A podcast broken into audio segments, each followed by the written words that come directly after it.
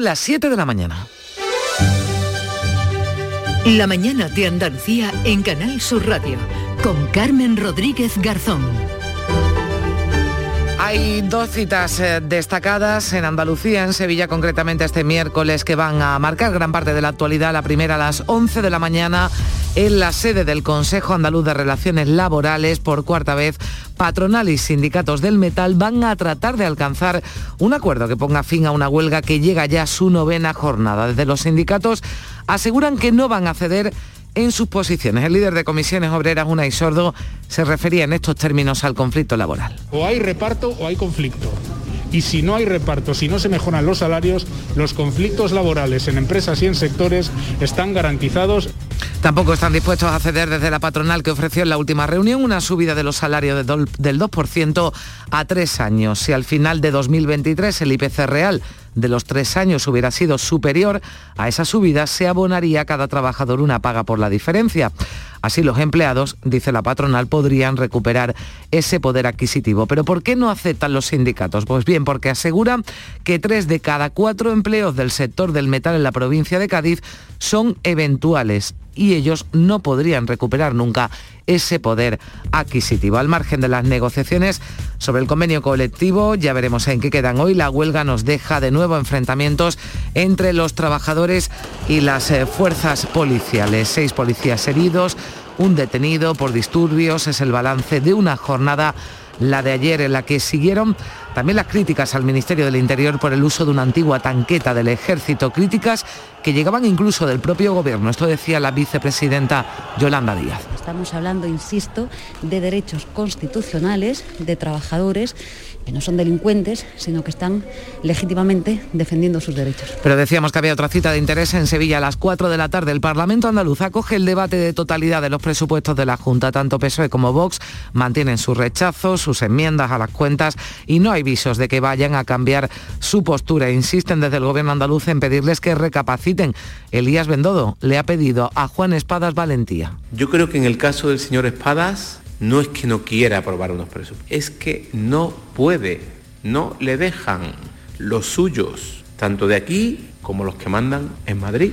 El líder del PSOE aseguraba, lo hacía aquí en estos micrófonos de la mañana de Andalucía, que la pelota está en el tejado del presidente. Y luego tiene su mano decirle al consejero de Hacienda, oye, cambia esta partida y esta otra, porque quiero llegar a ese acuerdo. Esta, esta es la forma en la que se negocian las cosas. Quien se asegura ya los apoyos a los presupuestos generales del Estado del año que viene es Pedro Sánchez. Esquerra Republicana daba su sí este pasado martes, Bildu lo hacía el lunes. Con la aprobación de las cuentas de 2022, Sánchez se asegura además la legislatura. Del COVID sigue la tendencia alcista de la tasa de incidencia en Andalucía y en toda España y aunque la situación no es tan grave como en otros países de Europa por los altos niveles de vacunación, se pide a los ciudadanos que no bajen la guardia. Sanidad actualizado el semáforo COVID, ahora pasan a riesgo medio aquellas zonas que tengan la tasa por encima de 100 puntos hasta 300. Allí se recomiendan restricciones de horarios a la hostelería. Andalucía está hoy por hoy en riesgo bajo, por debajo de 100 casos por 100.000 habitantes. en Andalucía la apuesta por controlar la pandemia se centra en la implantación del pasaporte COVID, donde se pedirá, lo decidirá el viernes, el comité de expertos, siempre que lo avale el Tribunal Superior de Justicia de Andalucía. En cuanto al tiempo, para este miércoles esperamos en la mitad occidental cielos con intervalos nubosos, también en el litoral mediterráneo, cielos nubosos en el resto de Andalucía, sin descartar que se produzcan chubascos ocasionales, más probables e intensos al final del día en las sierras y en el estrecho. La cota de nieve a 800, 900 metros, sube por la tarde a 1000, las temperaturas mínimas bajan en el extremo oriental, bajan las máximas en el interior oriental, en el resto de Andalucía con pocos cambios. El viento de componente oeste con intervalos fuertes en el litoral mediterráneo oriental. Y vamos a conocer también a esta hora cómo amanece Andalucía. Vamos a recorrer nuestras eh, emisoras. Comenzamos en Cádiz. Salud, Botaro. Hola, ¿qué tal? Buenos días, Carmen. 8 grados de temperatura tenemos, ha bajado 15 la máxima prevista para hoy, el cielo despejado. Y en el campo de Gibraltar, Fermín Soto, buenos días. Buenos días, Carmen. Bueno, aquí tenemos de momento cielos despejados, la temperatura es de 12 grados, 11-12 grados, la máxima prevista para hoy de 17. ¿Cómo amanece Jerez, Pablo Cosano? Pues bastante eh, frío, 4 grados tiene el termómetro a esta hora, 17 de máxima prevista y algunas nubes en el cielo. ¿Hace frío en Huelva, Sebastián Forero?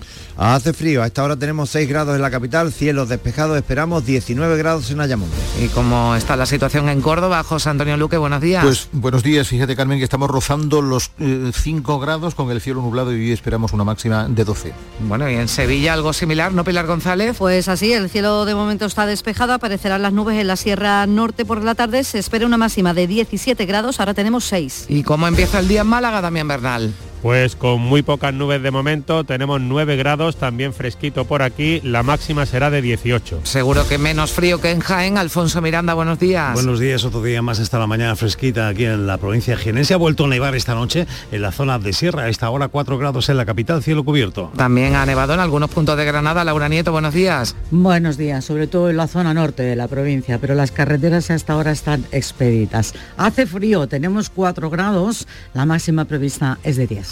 Y terminamos esta ronda como amanece en Almería. María Jesús Recio, buenos días. Un poquito más frescos, buenos días, pero no tanto. 12 grados, la máxima 17, algunas nubes, no se descarta algún chubasco y ha nevado en cotas altas. En Calar Alto, por ejemplo, ahora tienen menos 5.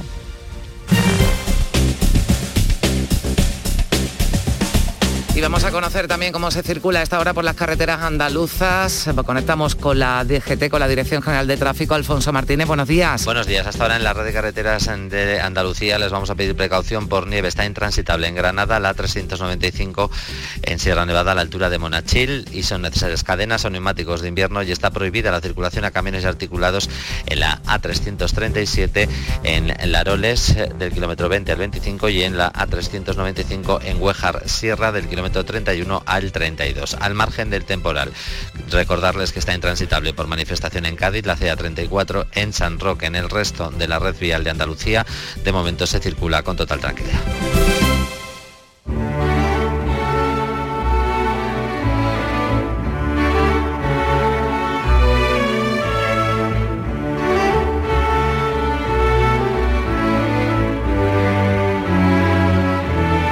7 y 7 minutos de la mañana, el tempranillo dedica hoy sus primeros versos a la huelga del metal de Cádiz. Tempranillo de Cádiz. Hay que ponerse en un frente y hay que ponerse en el otro. Empuja el paro y el hambre es dentellada de lobo y la desesperación demanda formas y modos. Y donde los uniformes tienen órdenes, tampoco la situación es sencilla. No hablo del pavo y del moco pero qué pena da ver en un sitio tan hermoso tracas de bombas de humo, balas de piedras, de todo. Una huelga del metal y el metal amaga plomo. Contra la locura cargas, contra las cargas el odio. Cádiz, qué pena da verte sin alegría en el rostro, hija tú de la alegría y del talento más hondo. Las ventajas para alguien y la pena para todos. Antonio García Barbeito volverá al filo de las 10 de la mañana con su romance ese perverso. Son las 7 y 8 minutos.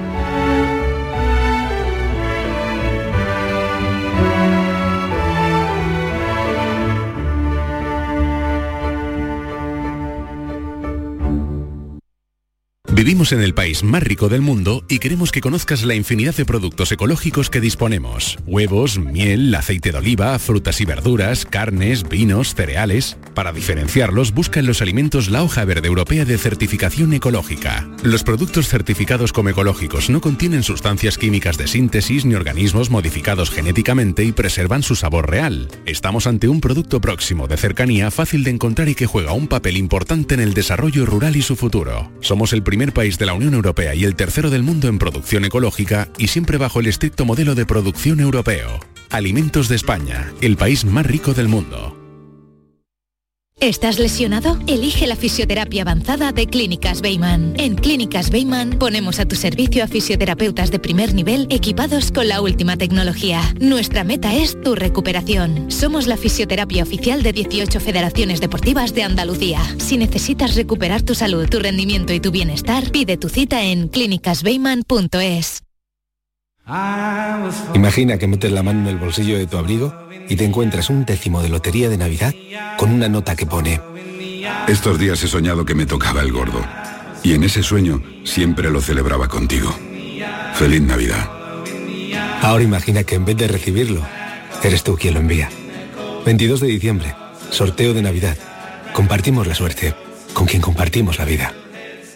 Loterías te recuerda que juegues con responsabilidad y solo si eres mayor de edad. La mañana de Andalucía con Carmen Rodríguez Garzón.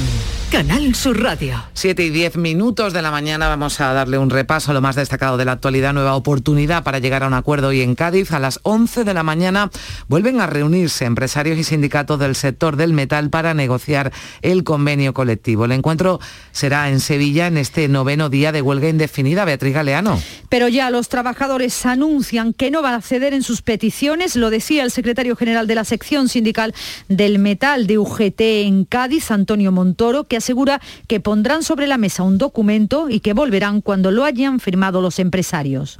Ya hemos demostrado que no hemos venido tres veces y nos tendremos que venir cuatro, nos vendremos cuatro. No hay ningún problema, no vamos a firmar lo que nos ponga, que lo tengan claro. Que vamos a seguir, mm, entiendo, es una cosa que lo, que lo tendremos que decidir, pero es mi opinión y me arriesgo a darla. Que mañana mm, la intención, esto es lo que hay, si usted está dispuesto a firmar la firma y si no me llame usted cuando vaya a firmar. Los empresarios, por su parte, insisten en que el convenio debe extenderse hasta 2023 y no vincular la subida salarial con el IPC. La de hoy será la cuarta reunión. Anoche, con una cacerolada, los vecinos apoyaban a los trabajadores después de una manifestación que se saldaba con seis personas, seis policías heridos y también un detenido, Olga Moya. Ese es el sonido de la cacerolada que se convocaba a través de las redes sociales. Antes, la manifestación había dejado estos otros sonidos. Lanzamientos de botellas y piedras y una carga policial. Críticas por la actuación de la delegación del gobierno del alcalde de Cádiz, José María González. He encontrado yo personalmente con chavales de no más de 15 años con un brazo echado abajo por culpa de un pelotazo. Por tanto, absoluta condena de lo que ha pasado y desde luego mm, pedimos y pido desde aquí la dimisión de- del subdelegado del gobierno de, de José Pacheco, al que hago absolutamente responsable de lo que ha pasado. Y evidentemente vamos a pedir explicaciones Sobre el uso de una tanqueta antidisturbios, el pasado lunes ha preguntado al ministro de Interior la vicepresidenta segunda Yolanda Díaz y los secretarios generales de Comisiones Obreras y UGT, Unai Sordo y Pepe Álvarez, han apoyado a los trabajadores gaditanos. Han insistido en que el del metal no es el único convenio colectivo que hay que negociar. Lo decía Unai Sordo. O hay reparto o hay conflicto. Y si no hay reparto, si no se mejoran los salarios, los conflictos laborales en empresas y en sectores están garantizados. Apuestan por un equilibrio en las relaciones laborales y piden al Gobierno que las ayudas públicas a las empresas tengan también repercusión en las condiciones y los salarios de las plantillas. Los agricultores almerienses, también llegados de Granada, de Murcia, protestan hoy en Madrid. Será en la puerta del Ministerio de Agricultura contra la subida de los costes y la situación que aseguran atraviesa el sector. Dicen que los precios han subido en los supermercados, pero que eso no llega a los agricultores. Han aumentado los costes de muchas materias primas, aseguran los agricultores y los ganaderos, pero no se benefician de esa subida de precios que tienen sus productos en los comercios. Por eso van a protestar hoy, lo harán frente al Ministerio de Agricultura a las once y media de la mañana. Lo explica las causas el responsable de Coagen Almería, Andrés Góngora. Estamos atravesando un incremento de los costes de producción que no se recuerda en el sector y además que no paran de subir, tanto fertilizantes como plásticos, como sobre todo la electricidad. Por cierto, que este martes Bruselas aprobaba la nueva política agraria común, la PAC, de la que se van a beneficiar unos 400.000 agricultores y ganaderos andaluces desde 2023 a 2027. A España van a llegar 47.000 millones de euros, aunque aseguran que van a perder entre un 20 y un 30% de las ayudas por los cambios que se han incluido en su reparto. Con este asunto de la PAC, también de esa manifestación hoy en Madrid de los agricultores, hablaremos con Adoración Blanque a partir de las 8 en la Secretaría General de Asaja en Almería. También hemos quedado con José Muñoz, el secretario general de la Federación de Empresarios del Metal de la provincia de Cádiz. Al margen de esas eh, protestas, también hay una cita destacada en el día de hoy, cita eh, política. A las 4 de la tarde se inicia en el Parlamento el debate de los presupuestos para el año que viene. El gobierno de Juanma Moreno hasta ahora no tiene los apoyos necesarios para sacarlos adelante. Los grupos de la oposición han presentado enmiendas a la y la negociación y acercamientos de los últimos días con PSOE y Vox no han dado ningún fruto. El portavoz de la Junta, Elías Bendodo, se ha mostrado convencido de que el líder del PSOE quiere aprobar las cuentas, pero su partido no le deja, decía. Yo creo que en el caso del señor Espadas no es que no quiera aprobar unos presupuestos, es que no puede, no le dejan los suyos, tanto de aquí como los que mandan en Madrid. Ese es el problema de todo esto. Por su parte, Juan Espadas ha acusado al Gobierno de dejar caer los presupuestos para tener las manos libres de cara a sus cálculos electorales. Para retirar el veto, ha dicho en Canal Sur Radio, tendrían que aceptarse íntegramente sus diez últimas propuestas. El presidente de un Gobierno tiene que tomar decisiones. Por eso yo más bien creo que lo que hay una estrategia definitiva es de dejar caer el presupuesto, echar la culpa a la oposición de que no sale adelante y por tanto tener manos libres para seguir con la estrategia o los cálculos electorales, ¿no? Pues veremos qué ocurre esta tarde en el Parlamento, mientras en el Congreso sí está claro ya que se va a dar luz verde a los presupuestos generales del Estado para 2022 tras el sí que llegaba este martes de Esquerra Republicana. Pero lo hace con una advertencia, el Gobierno debe cumplir su pacto. Gabriel Rufián insiste en que debe respetar la cuota del 6% de las producciones audiovisuales en lenguas cooficiales, sobre todo en catalán, también en plataformas como Netflix. Hay un pacto de mínimos y sobre todo que, que, que, significa que nosotros damos viabilidad a estos presupuestos. Intentaremos tutelar o intentaremos que estos pactos alcanzados aquí se cumplan. María Jesús Montero, la ministra de Hacienda, mostraba su satisfacción porque se han garantizado ya los apoyos suficientes para aprobar estos presupuestos. La opción de la derecha, que siempre está en el no a todo, Partido Popular, Vox y Ciudadanos, creo que el resto de grupos políticos de la Cámara han hecho un esfuerzo. El líder del Partido Popular, Pablo Casado, ha recriminado a Sánchez que prefiera pactar los presupuestos con Esquerra y con Bildu sin hacer caso a la oferta de acuerdos que asegura ha lanzado su partido, como pactar reformas estructurales o aprobar una agencia independiente que gestione los fondos europeos. Sigue subiendo, entre tanto, la curva de contagios en nuestro país, de contagios de COVID. La tasa de incidencia ha aumentado 7 puntos hasta llegar a los 139 casos por cada 100.000 habitantes. En Andalucía esa tasa es de 73 casos, la más alta desde mediados de septiembre. Hoy hay Consejo Interterritorial de Salud con Ministerio y Comunidades y se hablará de los aforos en los eventos deportivos. Este martes en otra reunión ministerial no se llegaba a un acuerdo para cerrar los restaurantes a las 11 de la noche y el ocio nocturno a la 1 de la madrugada cuando se superen los 100 casos. Únicamente se ha consensuado el nuevo semáforo COVID y establece que a partir de la tasa 100 se entra en riesgo moderado pero sin más medidas. En estas circunstancias, la ministra Carolina Darias ha llamado a la prudencia en las reuniones prenavideñas y subraya que la estrategia es insistir en la vacunación. La clave está en seguir vacunando sin parar, vacunando a quienes no se han vacunado y vacunando aquellos colectivos de refuerzo. Que el objetivo compartido del Ministerio con las comunidades autónomas es avanzar cuanto antes, cuanto antes, en completar todos y cada uno de los grupos que se han ido incorporando a esa dosis de refuerzo. El consejero andaluz de salud, Jesús Aguirre, defiende que no se limiten horarios, sino que se busque una norma común que respalde el pasaporte COVID. Le vamos a proponer muchísimos sitios. Eh, desde, como usted ha dicho, desde ocio nocturno, actividades folclórico-deportivas, residencias, eh, hospitales, vamos a proponerlo. Será el comité de expertos el que decida qué línea hacemos y por dónde, por dónde empezamos. Pero siempre lo que intentamos hacerlo, actuarlo, ahora mismo lo vamos a hacer de una forma proactiva. Entre tanto, la presidenta de la Comisión Europea ha puesto de ejemplo a España en la lucha contra el COVID. También ha mencionado a Portugal en esta pandemia de los no vacunados. Ha dicho, en la mayoría de los países las camas de las UCIs están llenas de personas que no se han vacunado o solo lo han hecho parcialmente. Si comparamos la cifra de España o Portugal, donde están vacunados entre un 80 y un 90% de los adultos, el riesgo de morir por COVID era a principios de noviembre 30 veces menor que en los países con la menor tasa de vacunación. El gobierno de los Países Bajos ha trasladado ya este martes a un nuevo grupo de pacientes con coronavirus, los ha trasladado a sus hospitales de Alemania por saturación de los suyos. Y en Jaén, segunda jornada del juicio en Úbeda contra un hombre acusado de asesinar a su pareja, una mujer de 41 años en 2018. Este martes declaraba una de las hijas de la víctima que ha relatado los años de palizas, amenazas, insultos y humillaciones que sufría su madre y sus hermanos. La joven, mirando al jurado popular, ha pedido justicia. Que pague todo lo que nos ha hecho y el sufrimiento que nos ha hecho vivir.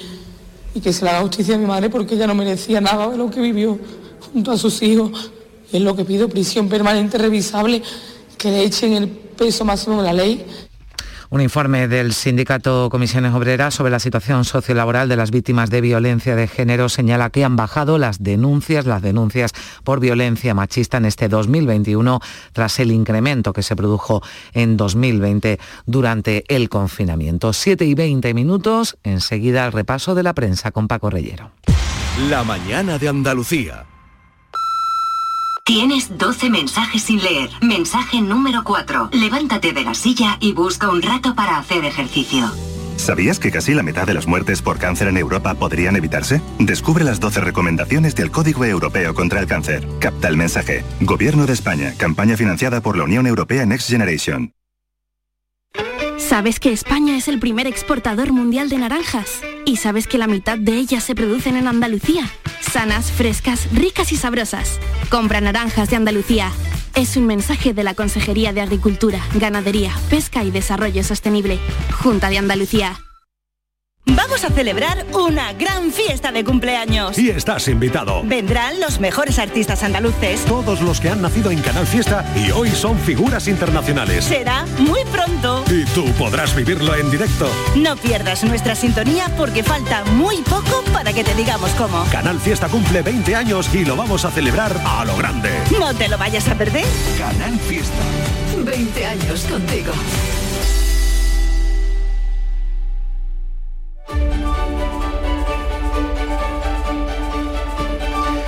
Son las 7 y 22 minutos, es la hora de contarles eh, lo más importante de la prensa nacional e internacional. Paco Reyero, ¿qué tal? Muy buenos días. Hola, buenos días, Carmen. Repercusión en la prensa de la sentencia del Supremo que obliga a las escuelas catalanas a dar un 25% de clases en castellano. Llega el fallo mientras el presidente Sánchez alcanza con Esquerra un acuerdo para aprobar los presupuestos a cambio, entre otros asuntos, de aceptar una cuota del 6% de producción en lenguas cooficiales para las plataformas digitales. Apuntan en la vanguardia. El conseller de Educación catalán rechaza la sentencia conocida ayer y pide a los centros escolares que ignoren la resolución judicial.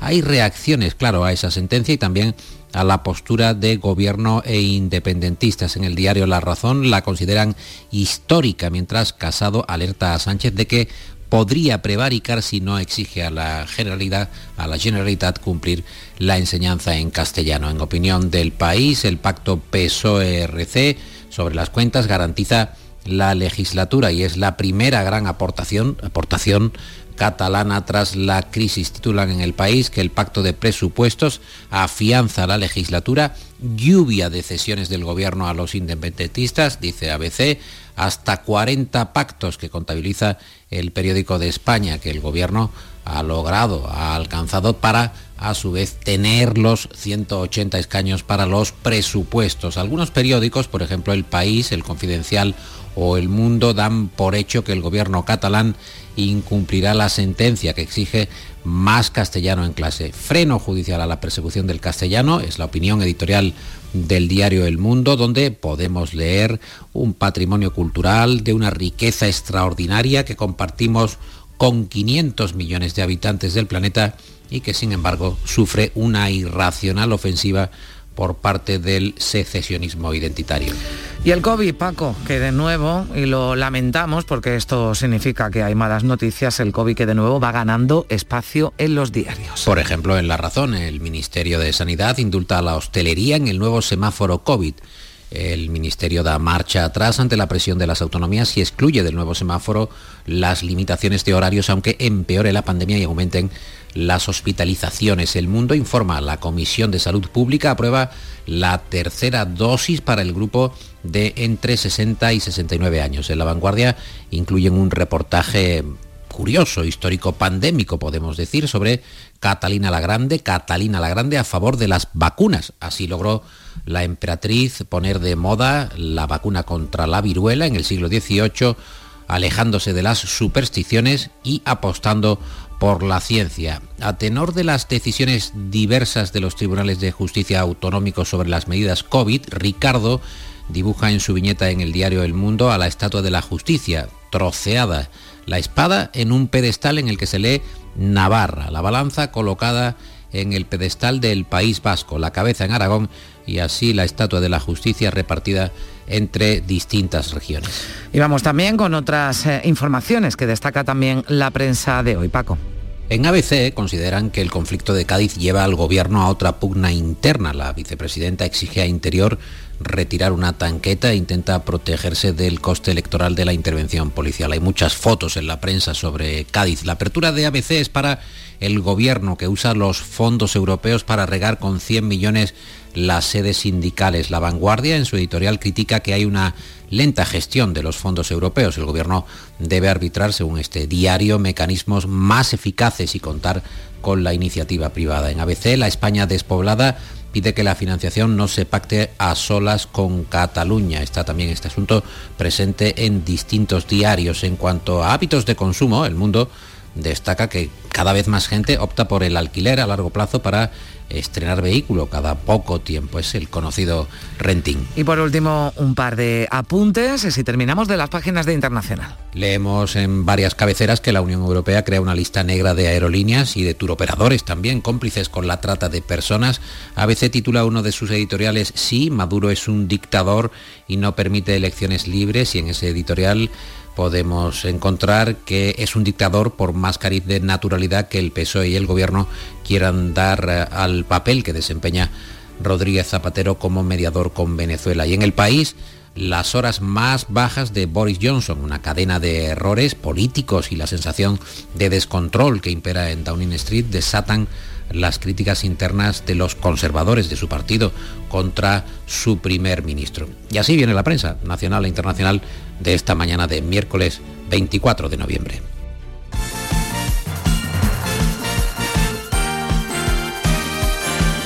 Gracias Paco Reyero. Bueno, pues así venía la prensa. Vamos ya con el deporte cuando son las 7 y 27 minutos. Eh, Nuria Gaciño, ¿qué tal? Muy buenos días. Hola, muy buenos días. Bueno, el Sevilla hizo lo que tenía que hacer anoche, ganó a su rival de Champions, puede seguir soñando, pero todavía le queda otro partido, otro encuentro y otra victoria. Sigue dependiendo de sí mismo el Sevilla después de ganar anoche en el Sánchez Pijuán al Wolfsburgo por 2 a 0. Goles de Joan Jordán en el minuto 11 de partido y Rafa Mir ya en el descuento, en el minuto 96. Con este resultado, el Sevilla se sitúa tercero de su grupo, a solo un punto del Salzburgo, que es su próximo rival, y a dos del Lille, que es el nuevo líder. Es por ello que el conjunto de Nervión sigue dependiendo de sí mismo, como decíamos, para estar en los octavos de final de la Liga de Campeones, aunque lo único que le vale el 8 de diciembre en Salzburgo es la victoria.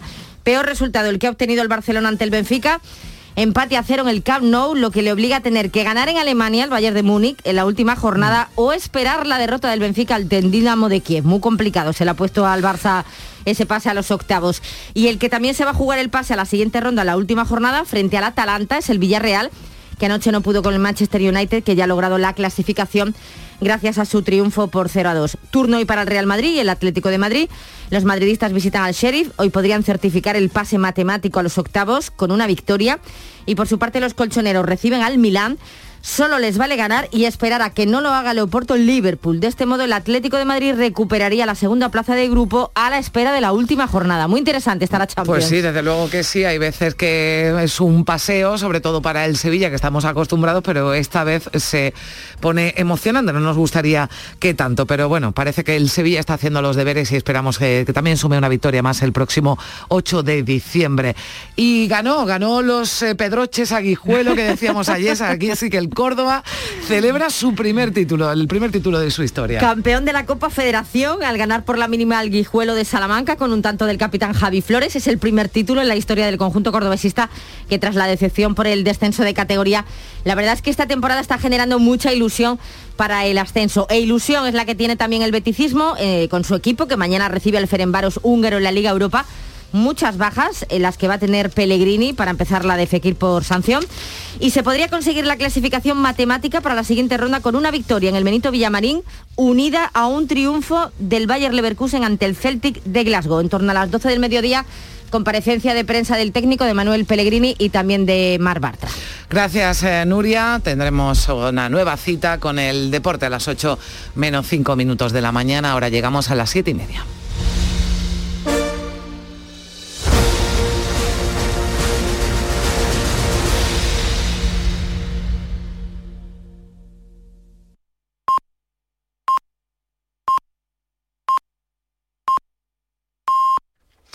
Son las siete y media de la mañana.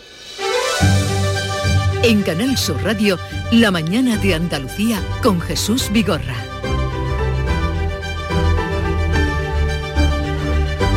Repasamos a esta hora lo más destacado de la actualidad en titulares con Olga Moya. Sindicatos y patronal se sientan esta mañana de nuevo a negociar el convenio del metal de Cádiz. Las protestas siguen vivas. La masiva manifestación del martes ha terminado con disturbios, con seis policías heridos y un detenido.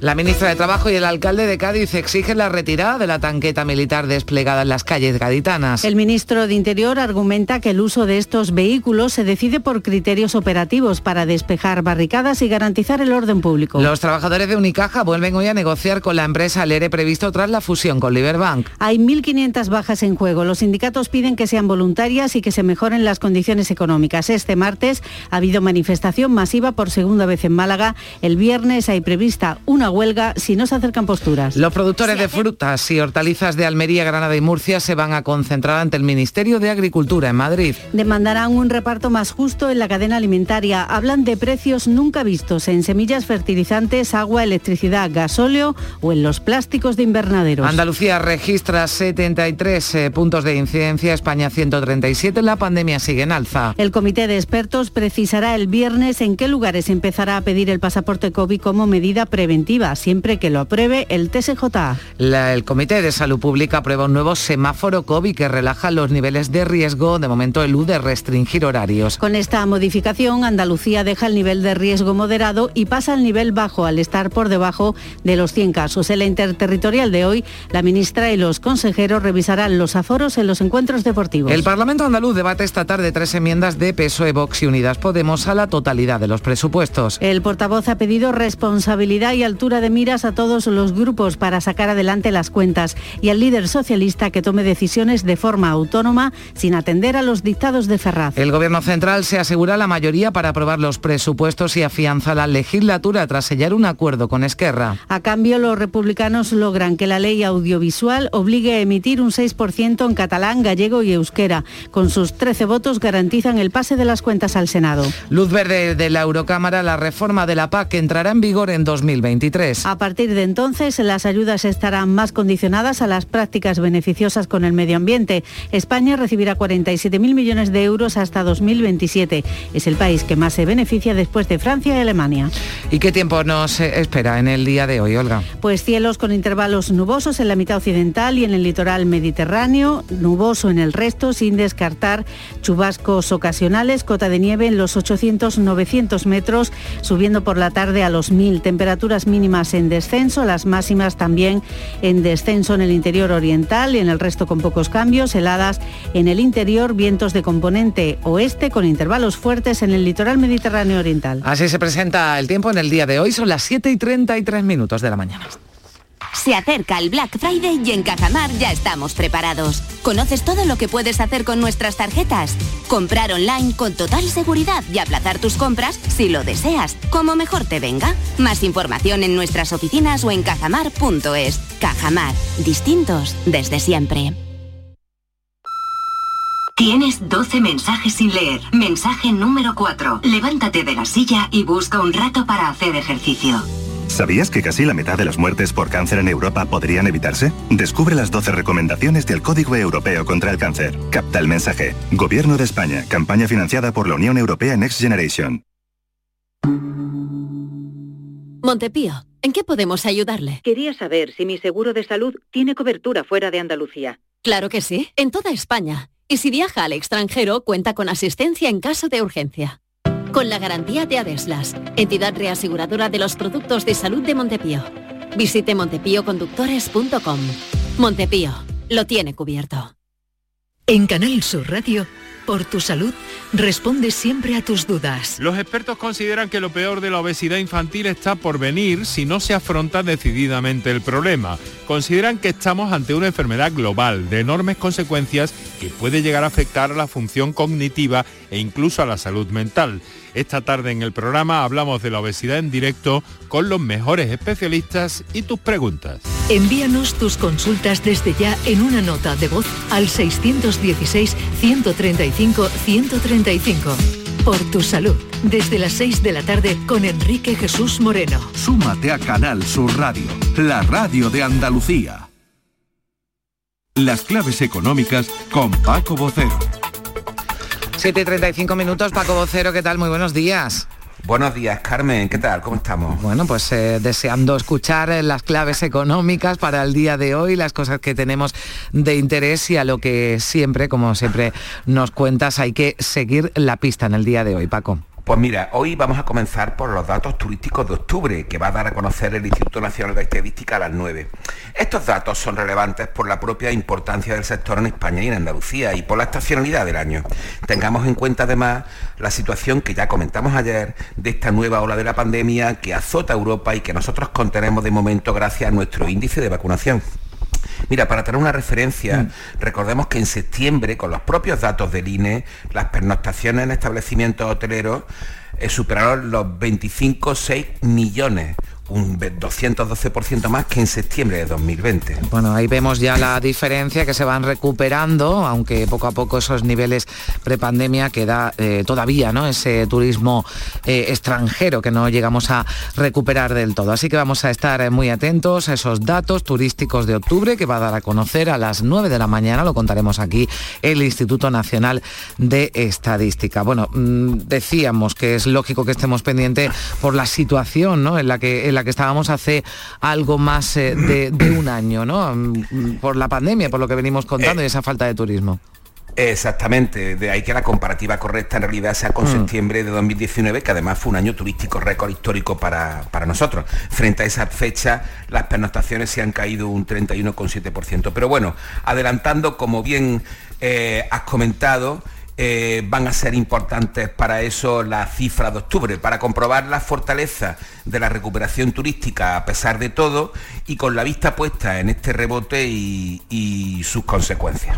Bueno, pues eh, lo decíamos, hay que estar eh, pendientes de, esos datos para ver cómo va evolucionando el turismo. ¿A qué cuestiones más tenemos, qué cuestiones más tenemos en la, agenda de hoy, Paco? Pues mira, en un día con preferencia a indicadores macro y en Alemania, especialmente en Estados Unidos, vamos a volver a casa y a un cuadro muy particular. Ayer el Consejo General de Economistas avanzó sus previsiones sobre el crecimiento de insolvencias empresariales en 2021, a partir de los datos ya de los concursos de acreedores de los nueve primeros meses del año.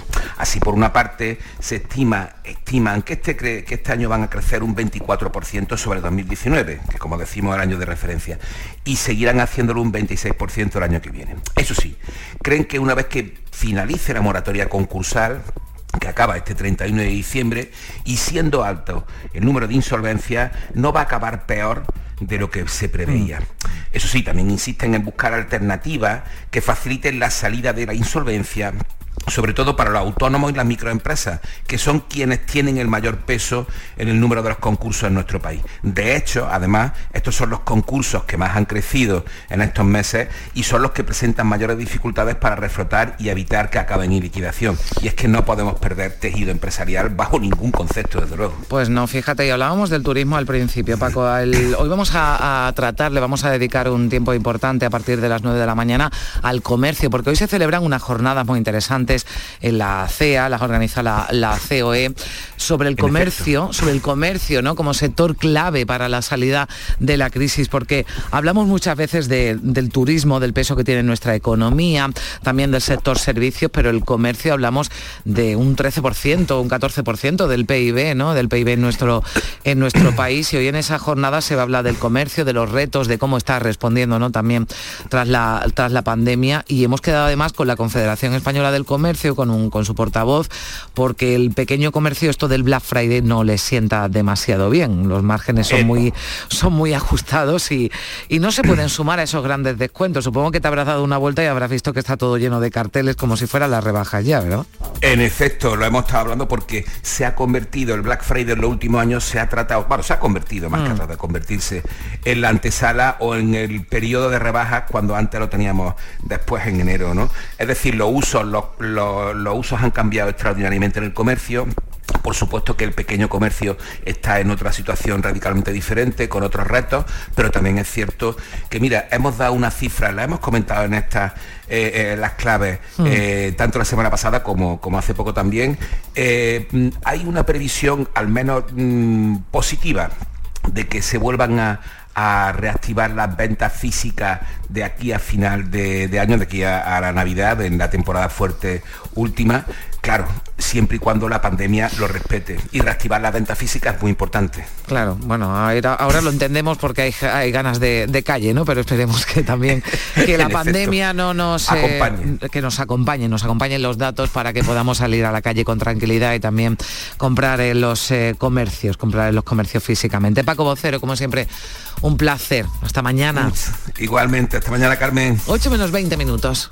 Vivimos en el país más rico del mundo y queremos que conozcas la infinidad de productos ecológicos que disponemos. Huevos, miel, aceite de oliva, frutas y verduras, carnes, vinos, cereales. Para diferenciarlos, busca en los alimentos la hoja verde europea de certificación ecológica. Los productos certificados como ecológicos no contienen sustancias químicas de síntesis ni organismos modificados genéticamente y preservan su sabor real. Estamos ante un producto próximo, de cercanía, fácil de encontrar y que juega un papel importante en el desarrollo rural y su futuro. Somos el primer país de la Unión Europea y el tercero del mundo en producción ecológica y siempre bajo el estricto modelo de producción europeo. Alimentos de España, el país más rico del mundo. Frutos secos Reyes, mucho más que pipas. Disfruta con nuestra deliciosa variedad de frutos secos, snacks y golosinas en los más de 35.000 puntos de venta que tenemos en Andalucía o en frutosecorreyes.es. Ah, y ahora con tu pedido a partir de 20 euros, te los llevamos a casa gratis. Frutos secos Reyes, tus frutos secos de siempre.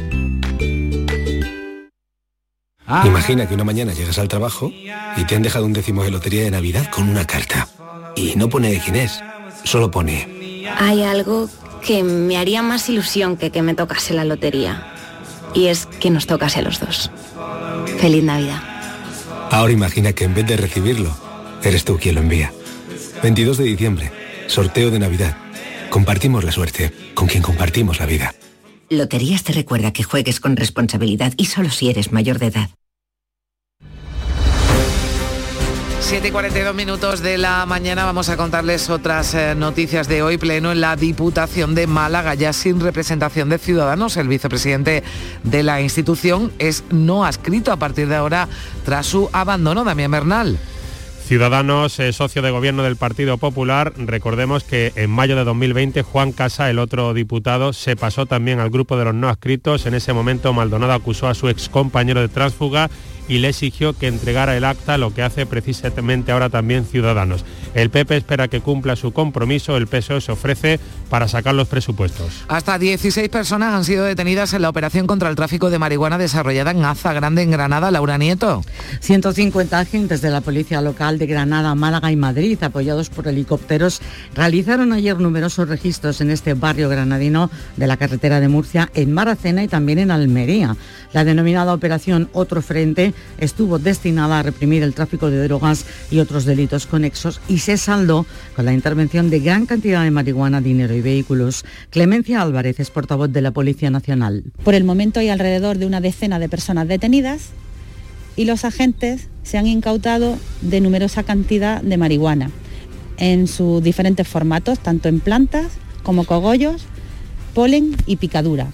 Todos coordinados por la Unidad de Drogas y Crimen Organizado de Granada. La autoridad judicial ha decretado el secreto del sumario. Y el Foro Provincial para la Inmigración en Huelva pide la elaboración de un estudio que refleje la realidad de los asentamientos chabolistas. Sebastián Forero.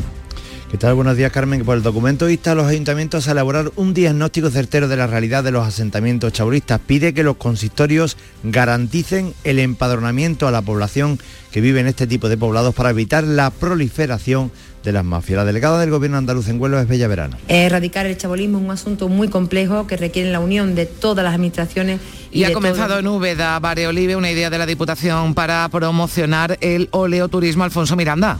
Participan reconocidos sommeliers y chefs de 13 restaurantes de Guipúzcoa, Madrid, La Rioja, Valladolid, Córdoba, Mallorca, Valencia y Vizcaya. Todos suman 15 estrellas Michelin y 20 soles resort. Van a visitar un tajo y van a participar en la recogida de la aceituna cuando se pueda y la estación de aceite para implicarse en la cultura del olivo. Y fíjense qué bonita historia. La Roya, un pueblo un pequeño municipio almerense, busca una familia con niños para encargarse del único bar del pueblo, María Jesús Recio. Es un bar museo con almazara y todo. Quieren eh, que vaya gente porque la mujer que lo lleva se jubila con 67 años y los jóvenes trabajan en la zona del mármol y no están interesados. Así que ya lo saben, es un pueblo con encanto y de montaña. Les espera si quieren trabajar allí. Bueno, pues eh, ténganlo en cuenta. Llegamos a las 8 menos cuarto. Tiempo para la información local en Canal Sur Radio en RAI. En la mañana de Andalucía de Canal Sur Radio, las noticias de Sevilla.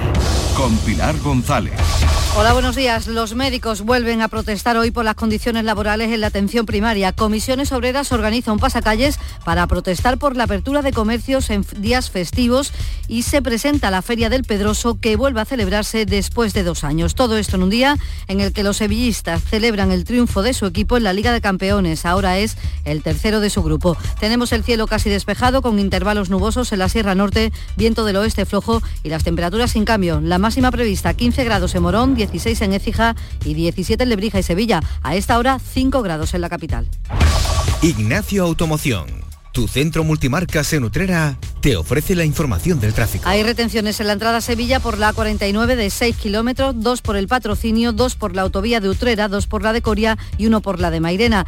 Además, en la subida al Centenario, tres en sentido Huelva, uno en el nudo de la Gota de Leche, sentido Ronda Urbana Norte, donde el tráfico es intenso. También es intenso en la entrada a la ciudad por el Alamillo, Avenida Juan Pablo II, Avenida de Andalucía y Avenida de la Paz. Relájate porque tendrás garantía de 24 meses, atención personalizada, vehículos por encargo, variedades en sub o crossover. www.ignacioautomoción.com Ignacio Automoción tiene la solución. Decimonoveno Mercado del Queso Artesano. Del 4 al 8 de diciembre en el Pabellón Ferial de Aracena te esperan queserías de toda España para que puedas degustar y comprar los mejores quesos elaborados de forma tradicional en nuestro país. Un entorno incomparable y un sabor único te esperan en Aracena. Aracena, la ciudad de la fruta y de otras muchas maravillas. Organiza Ayuntamiento de Aracena. Colabora Consejería de Agricultura, Ganadería, Pesca y Desarrollo Sostenible de la Junta de Andalucía. En Canal Sur Radio, las noticias de Sevilla. La incidencia por coronavirus sigue aumentando. Esta última vez lo ha hecho en dos puntos. Está en 58 casos por 100.000 habitantes. En la capital es de 69. Se confirman 61 nuevos contagios y ningún fallecido. Los hospitalizados también suben a 41. Además, el Comité de Salud Pública, como saben, ha aprobado un nuevo semáforo con los niveles de riesgo que se amplían, adaptados a la alta vacunación y a la presión hospitalaria. De momento se descartan medidas restrictivas, pero se estudian poderlas aplicar en la hostelería. Desde los hosteleros sevillanos, su presidente Antonio Luque la rechaza de plano. Bueno, nos parece una barbaridad la propuesta del Gobierno de España y le pedimos a la Junta de Andalucía que esté más cercano a la hostelería más que nunca y es injusto que nos sigan tratando como si fuéramos un sector que parece ser que muchas veces eh, molestamos o sobramos. Y ante la posibilidad de nuevas medidas restrictivas en la hostelería, la opinión de algunos jóvenes sevillanos. A ver, si suben los casos, lo más normal es que vuelvan las restricciones, pero yo creo que eso pues perjudicaría muchísimo a la hostelería. Ya no hay esa saturación en los hospitales. A esto añadimos que el arzobispo de Sevilla ha querido aclarar que no se autorizan procesiones extraordinarias porque la pandemia aún no ha acabado. Además, el sindicato de enfermería SAPSE se va a concentrar esta mañana ante el Parlamento andaluz para pedir una mayor financiación para la sanidad pública y médicos y pediatras se vuelven a concentrar hoy bajo el lema Salvemos nuestra atención primaria. Convoca el sindicato médico a las 11 de la mañana en el Centro de Salud Amante Lafón, en la Plaza San Martín de Porres, en Triana. Reclaman, en palabras de Rafael Gómez, medidas contundentes que mejoren tanto la actividad laboral de los médicos como la accesibilidad del ciudadano a la atención médica que la atención primaria es que está en la UCI. No podemos seguir eh, con las condiciones laborales que tenemos. Tiene una guardia cada ocho días y la guardia de un domingo, ni tiempo ni para, para comer ni, ni de descansar 24 horas a piñón fijo, con el riesgo que supone además para la población. Y la situación de prealerta de sequía en la que están tres cuartas partes de la población de toda nuestra provincia, 1.400.000 personas, obliga a tomar medidas de ahorro y concienciación. Además, las dos empresas de abastecimiento de estos 41 municipios, Emasesa y Aljarafesa, van a crear un grupo de trabajo especializado de sequía y una mesa de coordinación. La situación es delicada y el consejero delegado de Emasesa, Jaime Palop, ha pedido aquí en Canal Sur Radio que actuemos es fundamental que hagamos lo que sabemos hacer y que hemos demostrado en múltiples ocasiones con otras sequías aquí. Es utilizar el agua con cabeza, con sentido común y con un sentido de que el agua de ahora es el agua que vamos a necesitar mañana. 41 municipios de nuestra provincia que estamos ya en prealerta por sequía. En la crónica municipal les contamos que Patrimonio Histórico de la Consejería de Cultura ha aprobado la rehabilitación del edificio de la antigua Casa de la Moneda para hacer apartamentos turísticos. Y la Asociación en Defensa del Patrimonio de Andalucía, ADEPA, y el Colegio de Arquitectos de Sevilla han pedido al Ayuntamiento que aplique de inmediato el cambio de la ordenanza aprobado en pleno para evitar la especulación en la Avenida de la Palmera por parte de fondos internacionales y evitar así que se construyan más residencias de estudiantes. Para la decana del Colegio de Arquitectos, Cristina Murillo, es fundamental evitar que esto vuelva a pasar. Es que la cantidad de fondos que están viendo qué casas compran de la Palmera para eh, especular sobre ellas y, aumentar las edificabilidades en todo este porcentaje, eh, claro, es que es un negocio redondo. Y el alcalde de Sevilla, Juan Espadas, ha asegurado aquí en Canal Sur Radio que tiene completamente decidido cuándo dejará la alcaldía para dedicarse por completo al partido. Durante dos semanas lo ha ido retrasando varias veces hacerlo público, pero niega que sea por falta de decisión. No, no, no he retrasado, yo lo tengo decidido. Lo que no lo he comunicado en este caso, pero porque quiero centrar la atención en lo importante para los sevillanos ahora mismo, que es sacar adelante el presupuesto.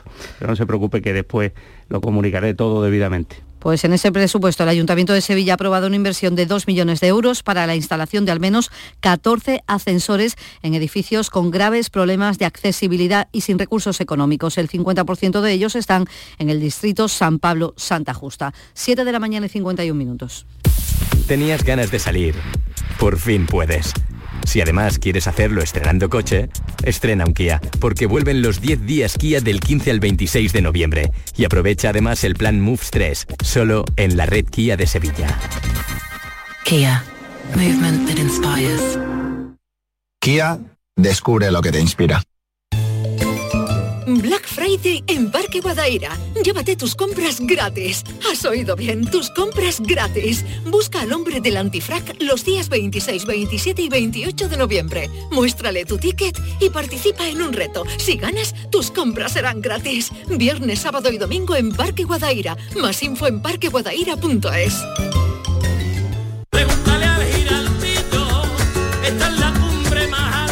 La voz de un sabio que para saber de Sevilla le preguntó al giraldillo por los lugares más bellos del barrio de Santa Cruz. Y este le respondió, con aires de azar, maestranza y catedral, la hostería del Laurel has de visitar, y en ella sus tapas, vinos y demás viandas probar. La Hostería del Laurel. Visítanos en Plaza de los Venerables 5 o a través de nuestra web lahosteriadellaurel.com. Porque si le preguntas al giraldillo, Hostería del Laurel. No te la dejes atrás. Las noticias de Sevilla. Canal Sur Radio. La audiencia de Sevilla ha condenado a la empresa municipal de autobuses de la capital, a Tusán, a indemnizar con 69.000 euros a una mujer que sufrió una caída dentro del autobús cuando viajaba en ese autocar que, al que se le reventó un neumático. La mujer sufrió una rotura del manguito rotador del tendón supraespinoso de un hombro. Tenía una patología previa en la zona y ahora va a ser indemnizada con esa cantidad, 69.000 euros. El laboral, el Comité de Empresa de la Mancomunidad del Guadalquivir ha convocado huelga indefinida a partir del 22 de diciembre en los 27 municipios en los que presta servicio de limpieza y recogida de residuos. Incluye también el Parque del Alamillo de Sevilla. Rechazan el recurso oposición que la Mancomunidad quiere hacer para acabar con la temporalidad de la plantilla. Además, los trabajadores del alumbrado público de la zona norte de la capital han pedido a la Gerencia de Urbanismo en una manifestación que tome medidas contra la nueva concesionaria del servicio. Y es que desde este verano son 70 empleados de AFISA y denuncian el incumplimiento de las condiciones laborales que tenían antes. Las guardias no se nos están pagando. Una empresa como esta, de esta categoría, nos tiene que recoger lo que tenemos ahora mismo, que es lo que traíamos. Queremos nada más que nos concedan los derechos que traíamos. Les contamos también que la Consejería de Agricultura pone en marcha una campaña de promoción de las cualidades de la naranja para aumentar su consumo y es que Sevilla es la principal productora de naranja de todo el país y la Diputación Provincial pone eh, va a promover una campaña para que en 56 municipios se retiren sobre todo colillas y plásticos. Y esto que oyen es Izal, que junto a Nati Peluso confirman ya su presencia en el Interestelar de Sevilla del año que viene. Los conciertos serán el 20 y el 21 de mayo. Los abonos salen a la venta a partir del mediodía del 30 de noviembre. A esta hora 4 grados en Lora del Río, 3 en Cantillana, 4 también en Mairena del Alcor, 5 grados en Sevilla. En mi torre de el dolor ya no duele tanto.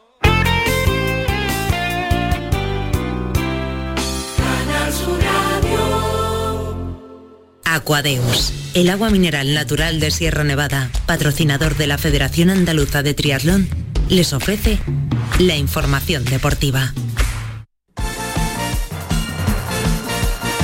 Tiempo para la información del deporte. Ganó el Sevilla, ganó el Córdoba. Nuria Gaciño, buenos días. Hola, ¿qué tal? Muy buenos días. Primer match ball salvado por el Sevilla. No había más remedio que ganar para seguir aspirando a los octavos de final de la Champions, para seguir dependiendo de sí mismo.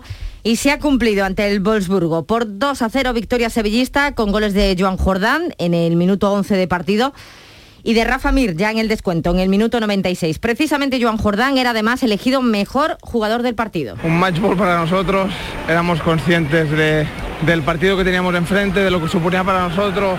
Caímos ante el Lille porque caímos, hicimos una segunda parte que no nos gustó nada, nos equivocamos mucho, pero yo lo comenté, lo comentamos nosotros, sabíamos que, que nosotros íbamos a tener opciones, que dependíamos de nosotros, dependemos de nosotros y si nosotros siempre lo digo, ¿eh? soy un pesado, pero si somos un Sevilla reconocible, creo que somos un equipo jodido, creo que hoy hemos eh, competido muy bien, eh, apenas nos han creado peligro y hemos sacado un triunfo muy importante. El Sevilla, como decíamos, sigue dependiendo de sí mismo en un grupo de lo más apretado en el que cualquiera puede meterse en los octavos de final y cualquiera puede quedarse fuera de Europa. Con el triunfo, el Sevilla es ahora tercero a solo un punto del Salzburgo, que es su próximo rival, y a dos del Lille, que es el nuevo líder. Si los sevillistas ganan el 8 de diciembre en Salzburgo, estarán en los octavos de final, pero como apunta Joan Jordán, antes toca en la Liga el Real Madrid en el Santiago Bernabéu. Madrid.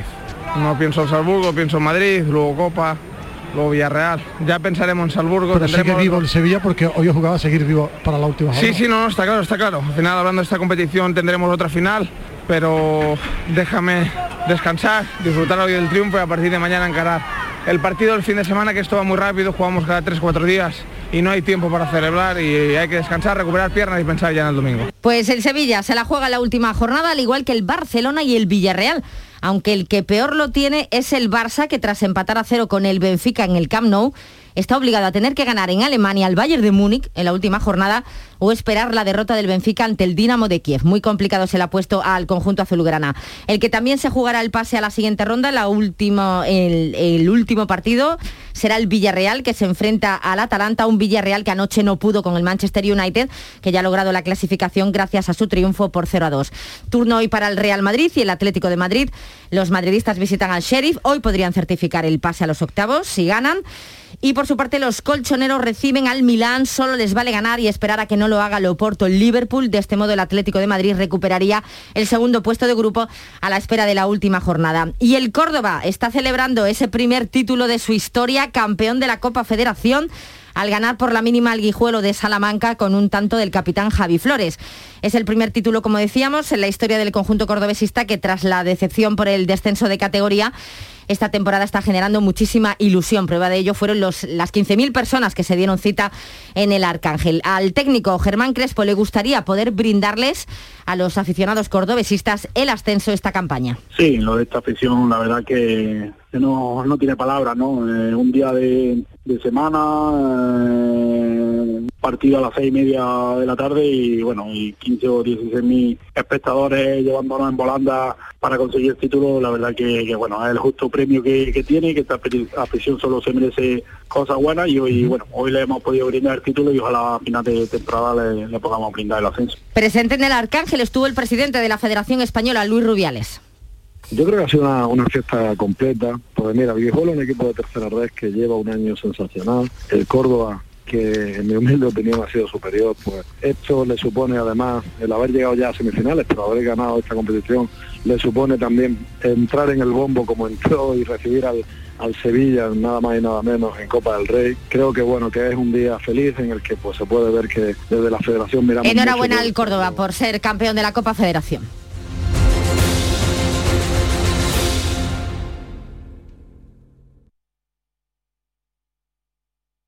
Aquadeus, ahora más cerca de ti, procedente del manantial Sierra Nevada, un agua excepcional en sabor, de mineralización débil que nace en tu región. Aquadeus Sierra Nevada es ideal para hidratar a toda la familia y no olvides tirar tu botella al contenedor amarillo. Aquadeus, fuente de vida, ahora también en Andalucía.